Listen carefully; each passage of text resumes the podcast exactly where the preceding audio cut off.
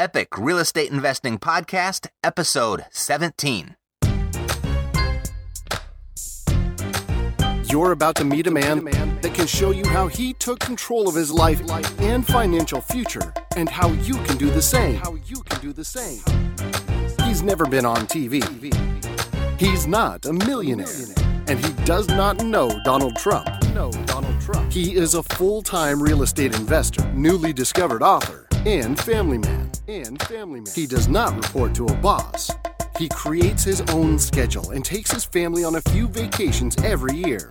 He got started investing in real estate with almost no money and a really crummy credit score. And he's going to show you exactly how he did it and how he continues to do it. Continues to do it. You will have to work.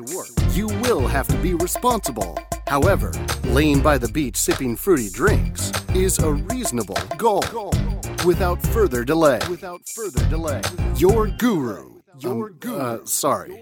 Your guide to a better life through real estate investing. Through real estate investing. Matt Theriault. Matt Theriault. Hello and greetings from the Epic Real Estate Investing Podcast. This is the place where we'll show you how to create wealth through conventional and creative real estate investing so you'll have the option to realistically retire in the next 10 years or less and enjoy the good life while you're still young enough to do so while you're still young enough to ride the jet ski, while you're still young enough to travel the world, while you're still young enough to play ball with your kids, whatever it may be. Because we know as we get older, things don't work in the way that they used to. My name is Matt Theriault, author, full time real estate investor, and family man. If this is your first time listening to this show, you're going to want to do two things. First, I want you to go back and listen to episode one. You're going to want to do that so you can get the gist of what this show is all about and why it's here. I mean, everything that we discuss from this point forward is just going to make so much more sense to you if you do that. And two, you're going to want to download the free real estate investing course, How to Do Deals, No Money Required. I take all of the mystery out of doing deals with no money, and you can get that at freerealestateinvestingcourse.com. Okay, today let's discuss strategy. How do you get into a property? How do you buy it? And how do you get out? How do you sell it? I mean, this is really important to understand because you've all likely heard the expression that you make your money when you buy real estate, and that is so true. So you need to be good at at least one acquisition strategy so you can buy right. So you make your money when you buy, but you get paid when you sell. And there's different ways that you can sell. You can sell all at once and get paid in one big swoop and one big chunk through, say, a fix and flip or a wholesale strategy. Or you can sell over time and get paid monthly through renting a property with a holding strategy. Or you can do a combination of the two, get paid a little bit now, a little bit over time, and get paid a little bit more down the road through, say, a lease option strategy. Those are your four basic exit strategies fix and flip, wholesale, buy and hold, and lease option.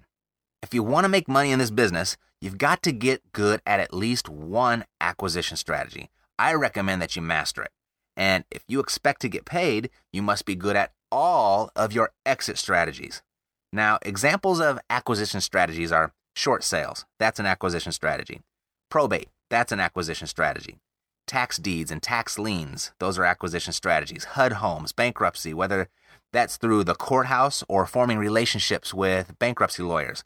And that can easily extend into divorce files as a strategy, like forming relationships with family law attorneys. That's a great strategy. You can market to absentee owners, notice of defaults, REOs, the real estate owned properties by the bank, foreclosure auctions, distressed homeowners or distressed investors. That's a personal favorite of mine. The MLS, I mean, just buying off the multiple listing service can be an acquisition strategy. My friend Christy, she writes, I don't know, 100 offers a week or so for properties just on the MLS. I mean, that's certainly a strategy if you want to do that much writing and faxing. And in fact, I mean, depending on the market, that can be a very good strategy. Internet marketing for distressed sellers has certainly become an acquisition strategy in the last 10 years or so. Or expired listings. I mean, there's a bunch of acquisition strategies out there, and they all have different requirements with regard to time, money, patience, personality, character. I mean, for example, short sales. It doesn't take much to find a short sale deal. However, I, I guess that really depends on what part of the country you live in. Uh, a short sale is when a property owner owes more on the property than what the property is worth. It's upside down, so to speak. So if you live in an area of the country that hasn't been too affected by the financial implosion and the lagging economy, then, you know, there might not be too many short sales there for you to pursue. But boy, if you live in California or Arizona or Florida or Nevada, I mean, they're everywhere. I mean, it's hard to walk out the door without tripping on one. So let's say that's the strategy you're going to choose to acquire your properties. It doesn't take a whole lot of time to work a short sale. I mean, typically, once the actual short sale package has been submitted, it might only take a call or two each week to follow up on that file, and then it's a waiting game.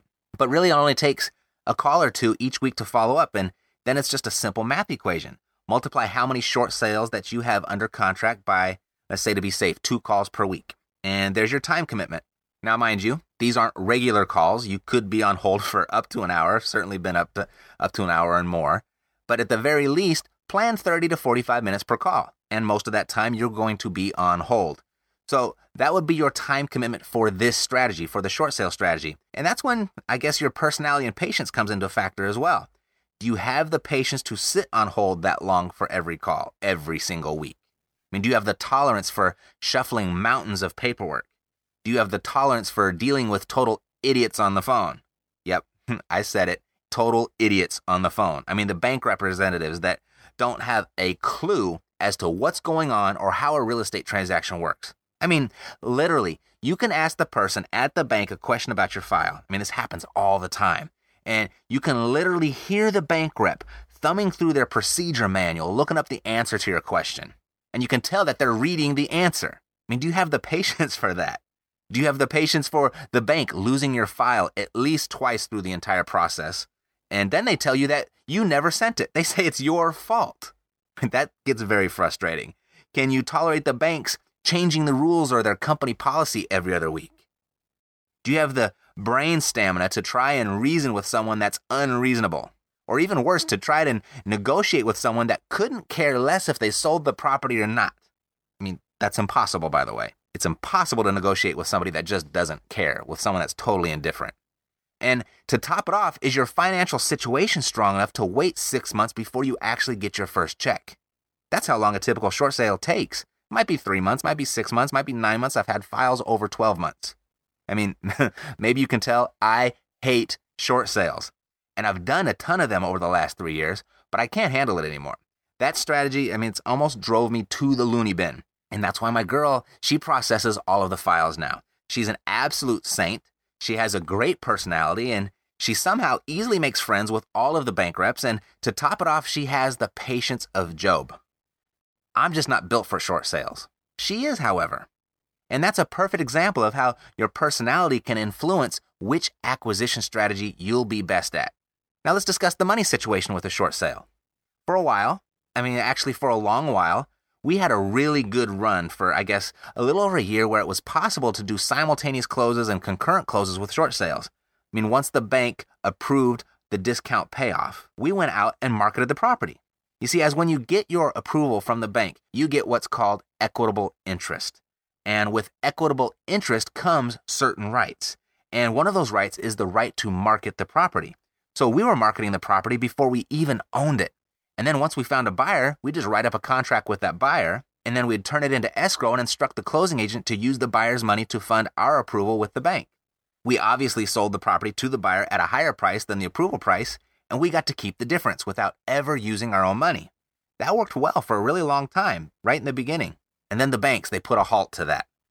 So then we had to change our approach a little bit and we started using transactional funding, of which we would borrow the money to purchase the property from the bank first. And we'd only borrow that money anywhere from 24 to 48 hours or so. And that would allow us to close on the A to B transaction with the bank.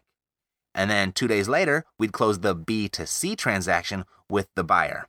And that worked for a while. In fact, that still works decently for us. But the banks are putting more and more obstacles in the path of the short sale investor that even that isn't as easy as it used to be. I mean, in many cases, the big banks like B of A and Chase and Wells Fargo, they're requiring the short sale investor to hold onto the property for 30 days before they sell it.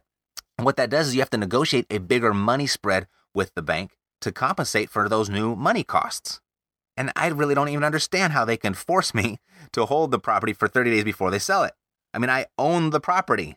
How can they dictate what I do with it? But they try. But then the frustrating part about it is they don't do it every time. I mean, it's hit and miss. And it's hit and miss just enough to keep you in the game because it is profitable. But it's frustrating as hell. I mean, last month we had three short sale deals with the same bank. but we were assigned to three different loss mitigators. They're the ones that negotiate the short sales on the bank's behalf. So we have three files with the same bank, and because we had three different loss mitigators at the same bank, we had three entirely different experiences and we were forced to play by three different sets of rules. I mean, it's like the government, they have their rules, right? You got the laws that you've got to abide by. Then the DRE, the Department of Real Estate, they impose their own set of rules. And then the banks, they have their rules. They have got their company policy. And now it seems each individual loss mitigator has their own set of rules that they impose on the deal as well. And what it really all boils down to is the banks just don't need to sell right now. I mean, they may want to sell, but they don't need to sell.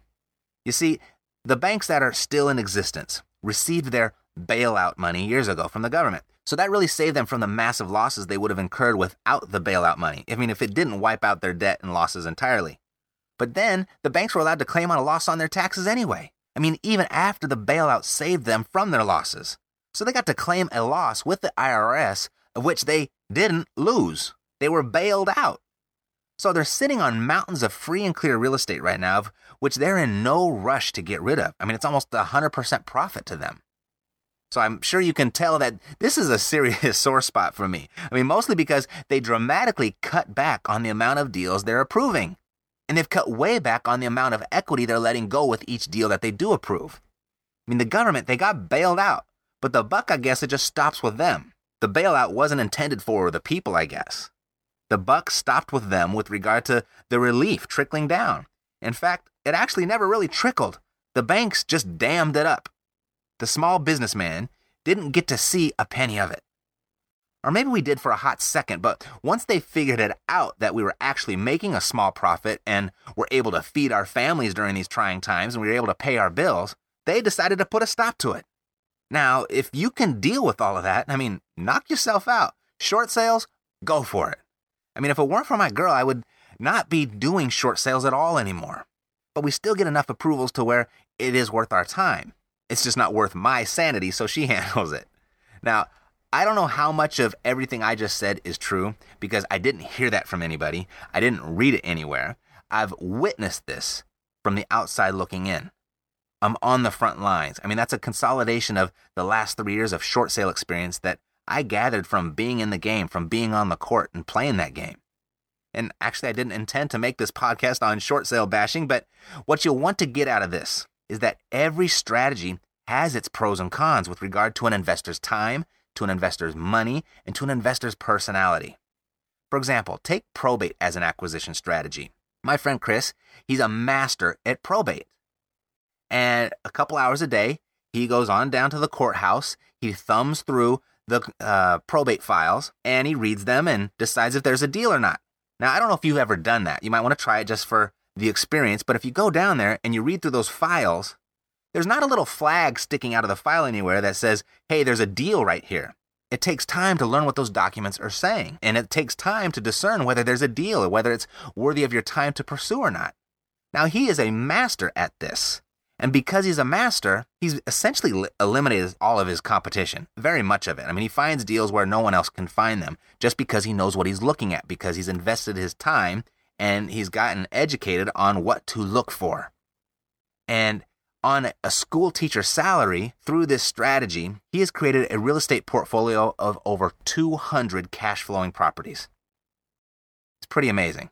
But if you don't have the personality or the character that has the patience to go down to the courthouse every day for two to three hours a day and look through files, then the probate's probably not going to be an acquisition strategy for you. Another example tax deeds as an acquisition strategy. I mean, I took a class on this strategy because it just sounded too darn good. And if you don't know what that strategy is, each county will hold an auction on properties that are delinquent in their property taxes. And they'll auction the property off just for the amount of the taxes that are overdue. So if someone didn't pay their taxes for a couple years and all they owe is $4,000 in property taxes, that's where they basically start the auction is at $4,000. So when I heard about that, I was like, wow, even if they doubled or tripled or quadrupled that price, it would still be an awesome deal. So I took a class on that strategy, and coincidentally, it was just about the time when the tax deed auction was coming up in my county in Los Angeles. This was a few years ago. I went down, I registered for the auction, I put down a $5,000 deposit, and they gave me a giant book. I bet the book was probably two inches thick, filled with all of the properties that were going to be auctioned off. And I started looking through them, and you know, I was like, wow, this one's only $5,000. The auction here starts $10,000. The auction on this one only starts for 500 bucks. I mean, I'm looking at this like, who wouldn't pay an overdue tax bill for $500 to save their home? But hey, they were there and I started going through them and, and I brought a couple friends along with me and we created some guidelines of how we were going to identify which properties we were going to bid on. So we tore the book into like four parts and we each started analyzing the property and we started making a list, putting a little star next to the ones that met our criteria.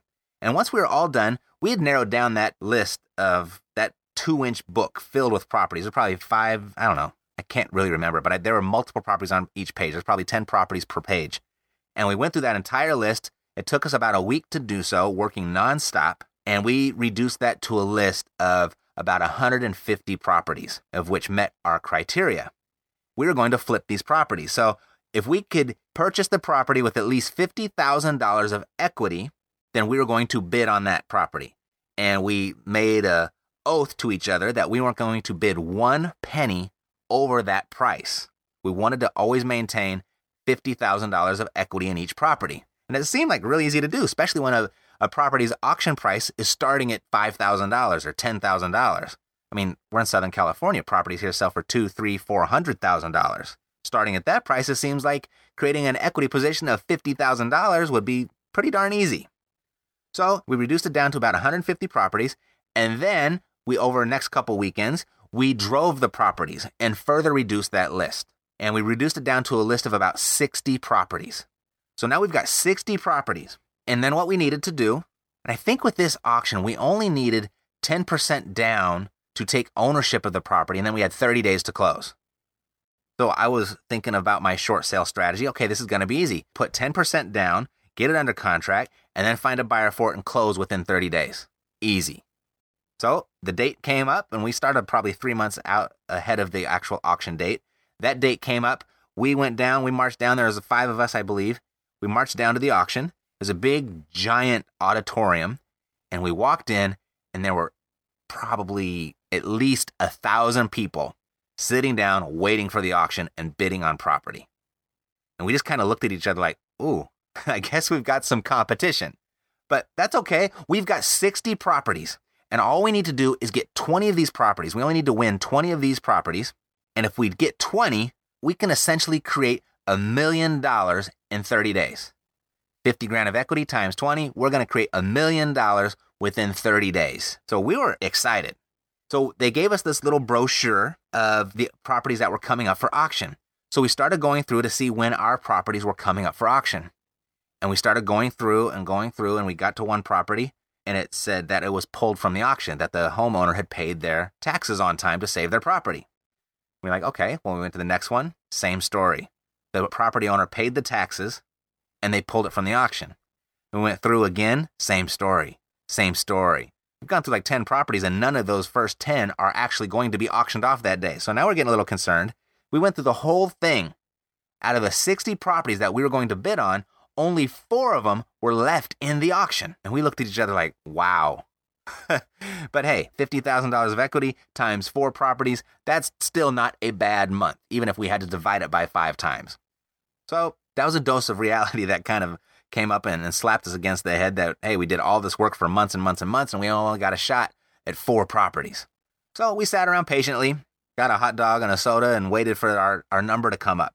And by the way, while, while we're waiting, we're watching all these other properties that people are bidding on. You know, and there's like one person, two people bid against each other, and the property just goes for ridiculously nothing.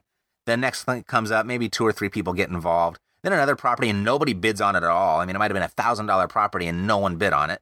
So we're watching, and there's not a whole lot of competition for each property that's coming up. So we see our number coming up in the auction, and we're getting ready. Okay, this is our moment. We all had our number, so we are ready to hold the number up so the auctioneer could see our bid. And our property came up, and he, I'm gonna, I'm gonna start the bid at five thousand dollars. And every single hand in the auditorium shot up in the air. It was the first property, our first property that we bid on. It was the first property we saw more than two or three hands bid on that property. It was amazing. And that thing went from 5,000 to 10,000 to 20 to 50 to 100 to 200 to 300 to 400,000 really in a matter of, I don't know, 30 seconds. And we looked at each other like, well, gosh, we were supposed to stop bidding about $100,000 ago. And when it was all done, the person that won the property, I bet very conservatively, perhaps more, but very conservatively, they bid probably $50,000 over retail on that property. It was insane. Like, how are they going to make any money on it? I guess they're just going in to live in it. Who knows? But that's how the first one went. And then the second property came up and it was the same story. The third property came up was the same story. The fourth property came up, same story. So we walked out of there with nothing. We had almost four months of time invested in research and walked out of that auction with nothing. And I went back and reported to the person that uh, taught the class that we took. I reported to them what had happened. And she was a very successful, Brittany, she was a very successful tax deed investor. I was like, how does this strategy work? This is what we did. We did exactly what you told us to do. We did this, did that. And we went down there.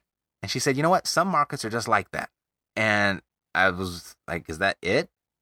And she goes, I don't know what happened, but you know, my friend, uh, my friend Lisa went down and, and she got four properties from that auction.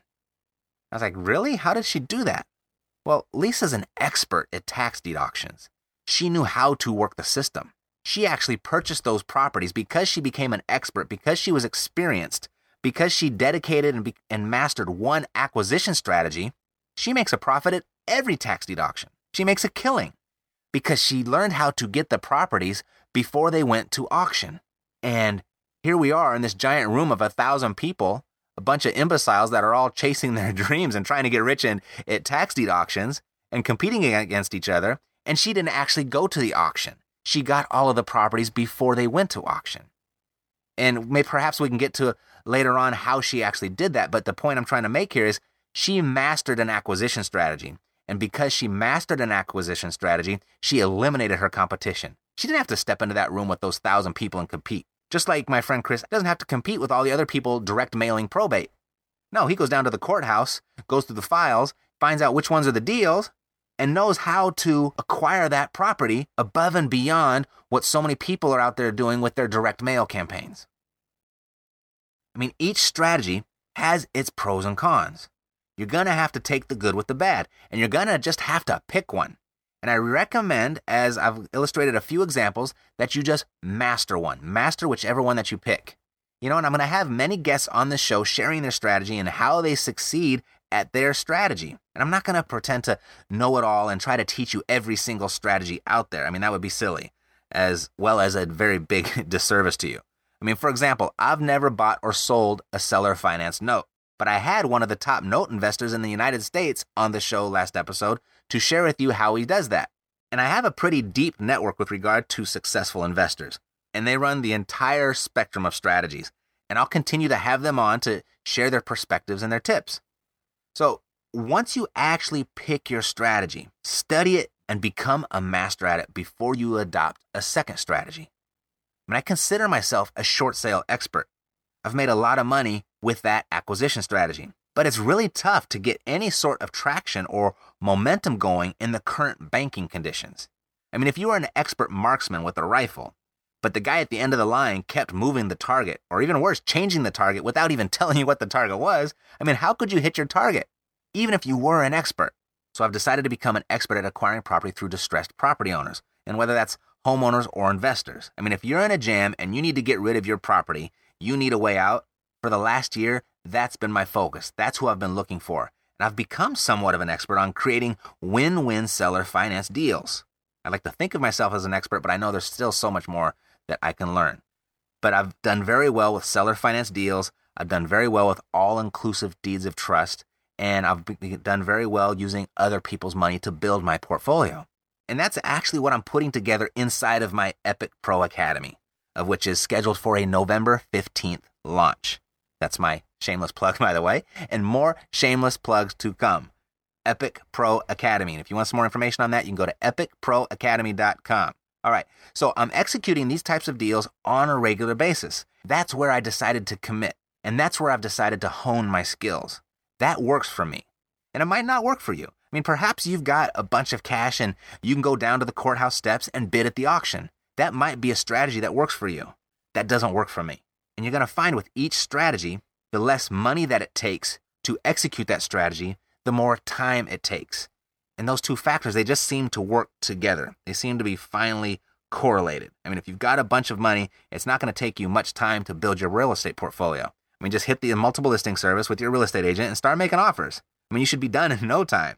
Or if you find yourself strapped for cash, you're going to have to get really good with the time part, meaning you're going to have to really hone your skills and practice your techniques. That's why education is so important. It compensates for the lack of cash because all the time in the world really just has no value inside of real estate investing unless you know what to do with that time. So pick one acquisition strategy and master it. That's how you're going to make your money. Now, having said that, you also need to learn the four basic exit strategies fix and flip, wholesaling, buy and hold, and lease option.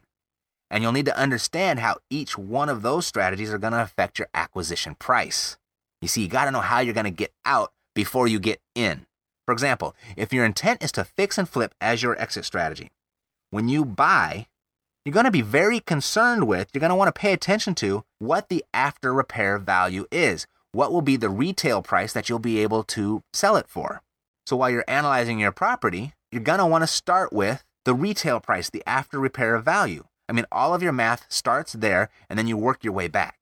That retail price will have a dramatic impact on what you're able to purchase the property for and still make a profit.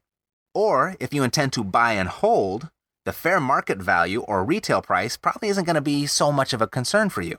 You're going to be more concerned with how much you'll be able to rent the property for. And will that rent be greater than the amount that you have to borrow? And will you be happy with that return? So I really don't care as much what the comparable market analysis for solds in the area says. I mean, I'm not going to ignore that information completely, but it's not my primary concern. The return on my investment is my concern. For example, I own four properties in Illinois of which I know I paid more than market value for. I was completely aware of that when it happened. I had no problem with it though, because the cash on cash return was 27%. And after the tax deductions and the depreciation, my total return is 40%. I'm okay overspending in a hold situation if the return on my investment is going to be 40%. I mean, Maybe you're not okay with that, but I am. I mean, and I'll do that deal all day long. You know how fast you'll get out of the rat race with that type of deal? You know how fast you can get out of the rat race for overpaying for property in that situation? At 40% return on your investment? I mean, if you want to go down to ING, the large financial institution, and open up a savings account at 0.85% annual percentage, go ahead. I mean, you know your situation much better than I do. You know inflation is around 3.5%, right? I mean, you're actually losing money in that bank account. Anyway, I'm sure you know that. I'm sure I'm preaching to the choir here, but that's why I love real estate. I mean, there's no other investment vehicle out there that gives you that type of control. Love it. But control comes to you by way of education. And when you become a master of an acquisition strategy and get very well versed with your exit strategies, you will have that type of control over your finances, over your investments. You'll have that type of control over your future. I mean, so much so that you can virtually eliminate the risk. When you start to master your acquisition strategy and master your exit strategies, you can virtually eliminate the risk. I mean, there's always risk. So be careful if someone says there's no risk, there's always risk. But you can virtually eliminate it.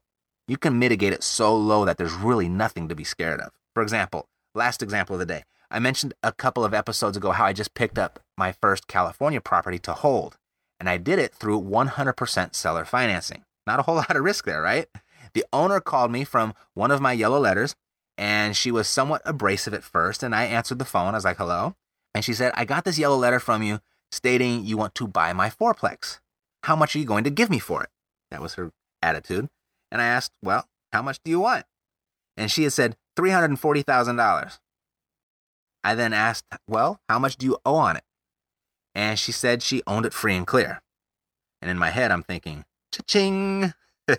and then I asked, well, if I were able to give you 340,000, how soon would you be ready to sell it? And she said, right away. I said, great.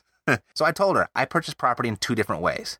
And here's a tip for you, by the way. You might want to write this one down. I mean, this sentence has made me a small fortune. It's my favorite line to say to motivated sellers. I said, I purchase property in two different ways. I'll give you all cash at my price, or I'll give you your price on my terms. Which one would you like to do? So she asked me, uh, What is my all cash price? And I was like, 50% of $340,000. I'll give you $170,000 within seven days. And she told me I was crazy, understandably. And then she asked me, Well, what are your terms on the other option? And I said, Well, I'll give you your price of $340,000, but I want an all principal loan amortized over 40 years with a balloon payment due in 10 years, and I want a six month moratorium on the first payment. And she said, Deal.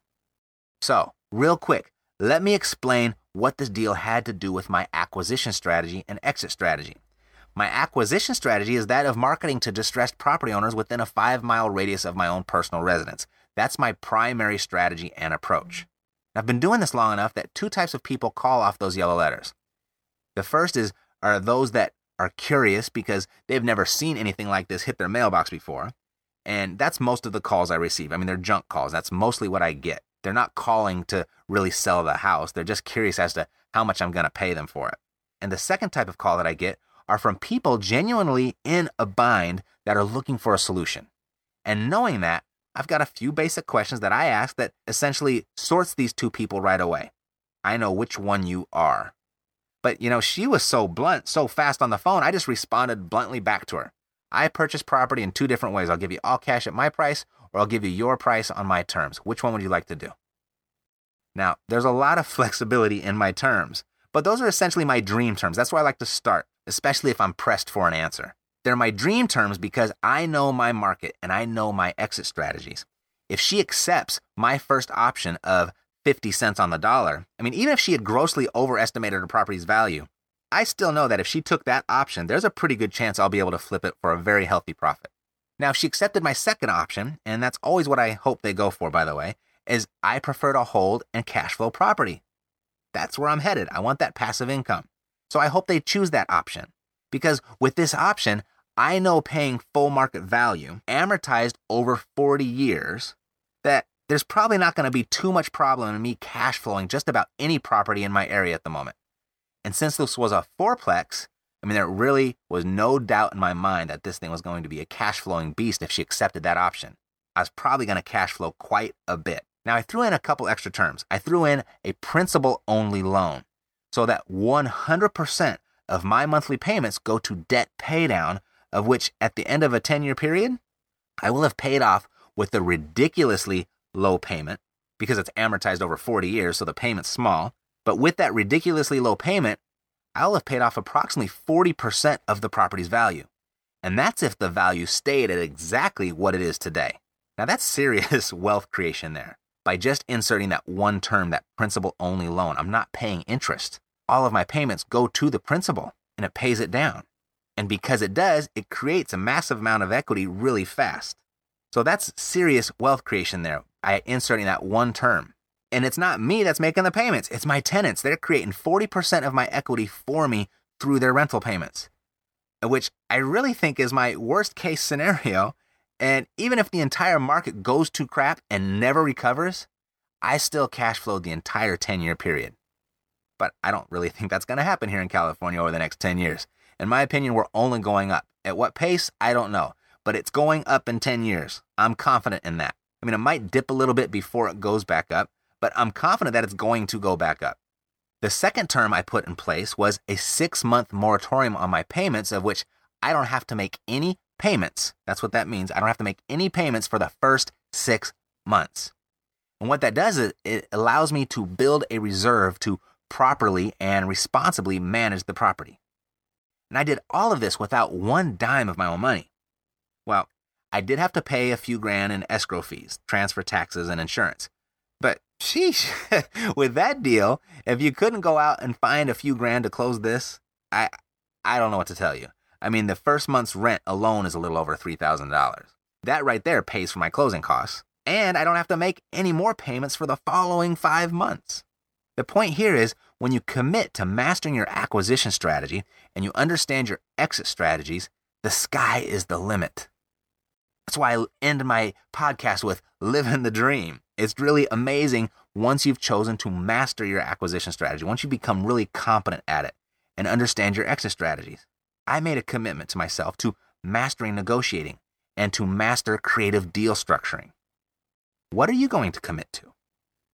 It's your choice. And if you got nothing from today, what you want to get is just choose. Stick with what you choose. Never stop investing in your education and don't give up. And then, all of the time and money freedom that real estate investing can provide is going to be yours for the taking. You're going to have an amazing amount of control over your current situation and your future. And not just your future, your children's future and your children's children's future. I mean, that's what's available for you. I mean, that's why we're here, isn't it? That's it for today. And until next time, as a very wise person once said, commitment unlocks the doors of imagination, allows vision, and gives us the right stuff to turn our dreams into reality. To your success, I'm Matt Theriault, living the dream. Thank you for spending this time with Matt Theriault and the Epic Real Estate Investing Podcast. When you have a moment, stop by iTunes to leave your comments and let us know what you think of the show.